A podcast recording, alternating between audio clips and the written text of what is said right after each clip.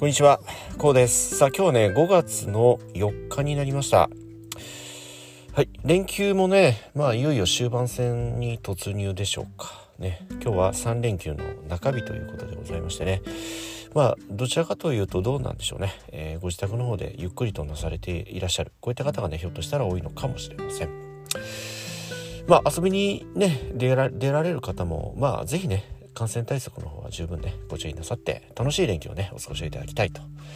えー、思います。はい今日はね5月の4日今日はスター・ウォーズの日というねこういった記念日があるということだそうでございます。はいスター・ウォーズねまあ大変有名な映画ですのでねご存知の方がね大変多くあるとねいらっしゃるかと思いますけれどじゃあなんでスター・ウォーズの日なんだってねまあこれは5月4日でねこの語呂合わせなんですよね。うん、語呂合わせってどこが語呂合わせなんだよってねいうところかと思いますけれどまあこれね、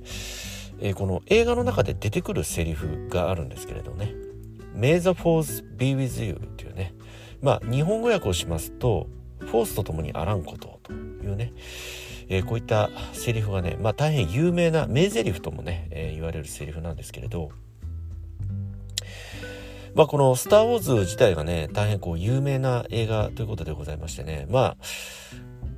かなりこう多くの方がね知っていらっしゃる映画ということでございましてこのセリフの方もねこう大変有名なセリフともねなっているんですよね。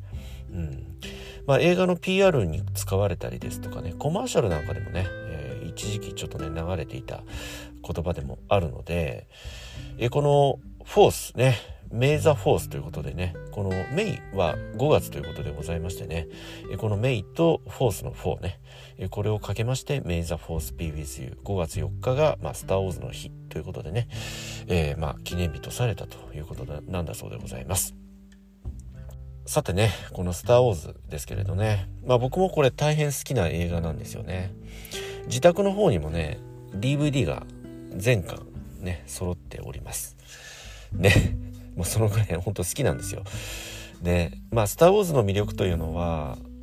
まあこの特撮のクオリティもそうですしやっぱりこのキャラクターの設定そしてこの世界観の設定が非常にこう緻密で、えー、深いんですよね。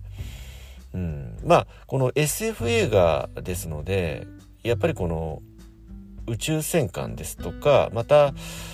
この宇宙空間でのねこの戦闘機同士のドッグファイトシーンなんかねあるんですけれどとてもこう迫力がありましてね、うんまあ、40年ぐらい前の映画になるんですけれどね、えすごく今でも見ても古さを感じさせない大変魅力のあるね、えー、作品でもあります。さあ40年前と言いましたけれどこれ最初に公開されたのがね日本で初めて公開されたのが1978年なんですよね。今から約40年弱ね前になるんですけれど、まあ、当時僕、まあ、子供時代でしたので母親に連れられてね、うん、この映画を見に行った記憶があります。えそして初めてねこの「スター・ウォーズ」が映画としてね、えー、制作されましたのがえこの「スター・ウォーズ」全9部作あるんですけれどそのうちの4作目これが第1作目として発表されたんですよね。うん、まあもともとはこの「スター・ウォーズ・サーガ」ということでね大変壮大なストーリーとしてねこの計画をされたねこの「スター・ウォーズ」の物語なんですけれど、まあ、初めて、まあ、劇場作品として制作をなされましたのがこの第4作目第4章にあたります。うんエピソード4「新たなる希望」というねこれが第1作目としてねこの劇場映画としてね発表なされました。それでもね最新作になりますと2019年ね12月に公開されました、えー、これがね第9エピソードとなる作品であるんですけれど一番新しい作品でもあるんですよね。えですのでもう本当にこう40年かけてね長い年月をかけてね制作をされ続けてきた大変ねこう由緒あるね映画と言ってもいいのかもしれませんけれどもねまあ先ほどね僕好きな映画と、まあ、言ったんですけれどね。やっぱりこの「スター・ウォーズ」の魅力というのは大変緻密なね舞台設定もそうですし、まあ、なんといってもね、まあ、この物語の中心にありますね。フォースというね、まあ、今でいう一種のこの超能力のようなね力なんですけれどこれが、まあ、このジェダイという系譜を、まあ、引き継ぐ、まあ、家系といいますかね血筋といいますか。えこういった、まあ、登場人物の物語なんですけれどね、まあ、このフォースというのは、まあ、今でいうところのちょっとした超能力でね、まあ、物を動かしたり相手の心を読んだりね相手の心心を操ったりするこういった特殊な力なんですよね。うん。まあ、これを引き継ぐもの引き継ぐ血筋といいますか、うん、こういった家系、まあ、一つの家族のねストーリーなんですけれど、まあ、大変こう壮大なストーリーねとしてこのストーリーまあこの物語はね語り継がれていくんですけれどまあその一つのねこの家族系譜、まあ、血筋といいますかこの家族を取り巻く、まあ、このね、えー、大変ドラマティックなストーリー展開とね相交わりましてねまあ魅力的なねキャラクターがね多数、出てまいります。えそしてね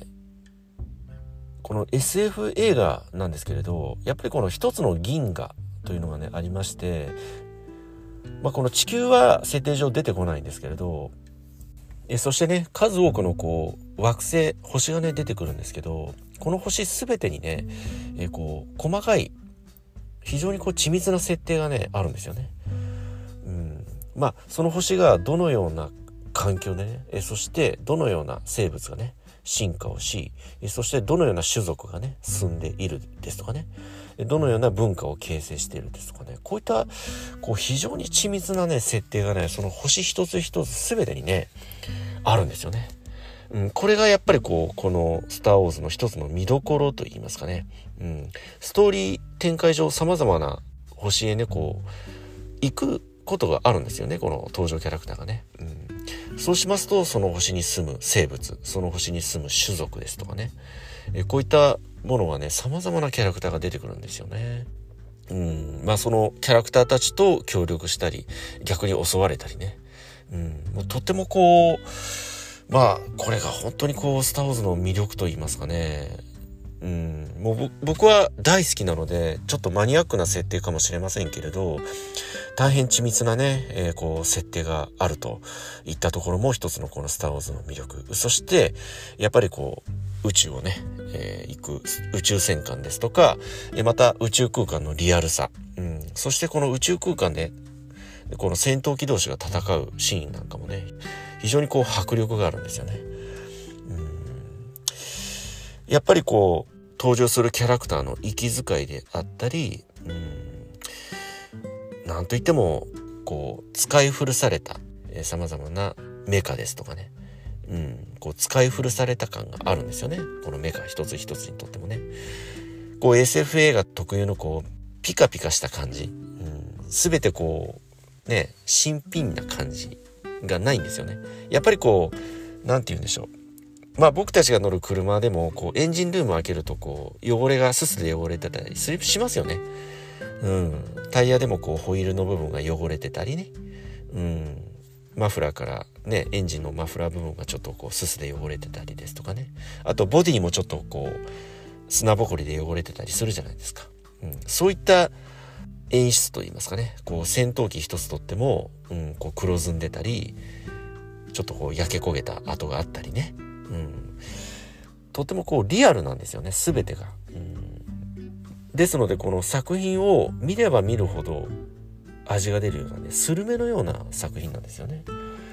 一作一作が非常に丁寧に制作されている、うん。まあ、これが「スター・ウォーズ」のねこう非常に魅力の一つなのではないのかなと。こんな風にね、えー、僕は感じております。えー、そしてまあなんといっても登場キャラクターもさることながらね、えー、ライトセーバーというねまあ今でいう刀ですよね、侍が持つね、え、そしてその刀の刃の部分。これがまあレーザー光線でできてるんですよね、うん、ですのでこう何でも分断できてしまう。硬い鉄でもね。ザックザック切れてしまうんですよね。硬い、えー、こう熱線なんですよね。レーザービームですのでね。えこれの、まあ、ジェダイの騎士同士の戦いですよね。これも非常に見どころの一つでもあります。まあ、このスター・ウォーズというのはね、語り出すと非常にもうこれは果てしないです。そのぐらい、まあ濃密で奥の深いね、歴史のある作品ですので、まあスターウォーズ好きの方でしたらね、非常にこの辺のことはもう分かっていただけると思うんですけれど、もう僕が今喋ったことというのは非常にこう初歩的な表面の部分なんですよね。もう深掘りすれば非常に深い部分はね、えー、もうかなりディープな部分はありますのでね、うん、まあこの何て言うんでしょう。非常にこう長い音声。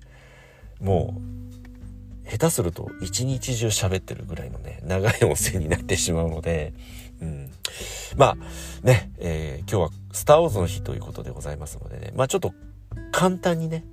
ざっくりと今日はねお話をさせていただいたんですけどまあ今日はね「スター・ウォーズの日」ということでございましてね。まあ皆様どうでしょう。こういったねご自身にとって大好きなね作品。まあ映画でもアニメでもね、うん、演劇ですとかね、うん、まあスポーツでも何でもいいと思うんですけど。ねご自身が熱中してね大好きだと思えるもの。こういったものってねございますでしょうか、うん、まあこういったまあ自分がハマるもの。ね心からハマるもの。こういったものを持つというのは僕はとても大事なことだと思うんですよ。うん、なんて言うんでしょう。まあそのハマるというのはやっぱりこう自分の心というか感情が高ぶるんですよね。そのもののことを考えてる時ってとてもこう興奮するんですよね。アドレナリンが出るんですよ。うん、アドレナリンが出るともう普段こうね悩んでいることだとかちょっとした悩みってもうその瞬間って忘れてますよね。どっぷりハマってる時ってうん。まあアニメでもスポーツでも何でもいいんですけどそれを大好きなものを見てる時って考えてますか？ね嫌なこととか考えてないですよ。うん、まあ普段ある悩みですとかストレスというのは消すことはできないんですよね。うん、このストレスは発散はできても消すことってできないんですよ。ストレスというのは人間社会を生きてるだけでどうしてもストレスというのはかかってきますのでね。ですので、そのストレスと上手に付き合う。上手に付き合うためには、やっぱり大好きなものにね、没頭する。これがね、非常に、えー、ね、えー、僕は大切なことだと考えております。この大好きなことに没頭する時間を少しでも多く持つ。1分1秒でも多く持つ。えー、そうしますとね、この1分1秒でも嫌な時間を減らすことができるんですよね。うん。嫌なことを考え続ける時間を多く持つか、えー、それか自分が大好きなこと。とっても心がワクワクすること。そういった時間を少しでも多くするか。どちらがいいですか？ね。えですので何かしらねこういったご自身が熱中できるもの、え没頭できるものをね是非何かね何かあると思うんですよ。うんこういったものをね今ないよという方はね是非探してください。うん。何かあるはずです。子供の頃ですとかね、昔ハマったもの。えそういったものにヒントがあるはずです。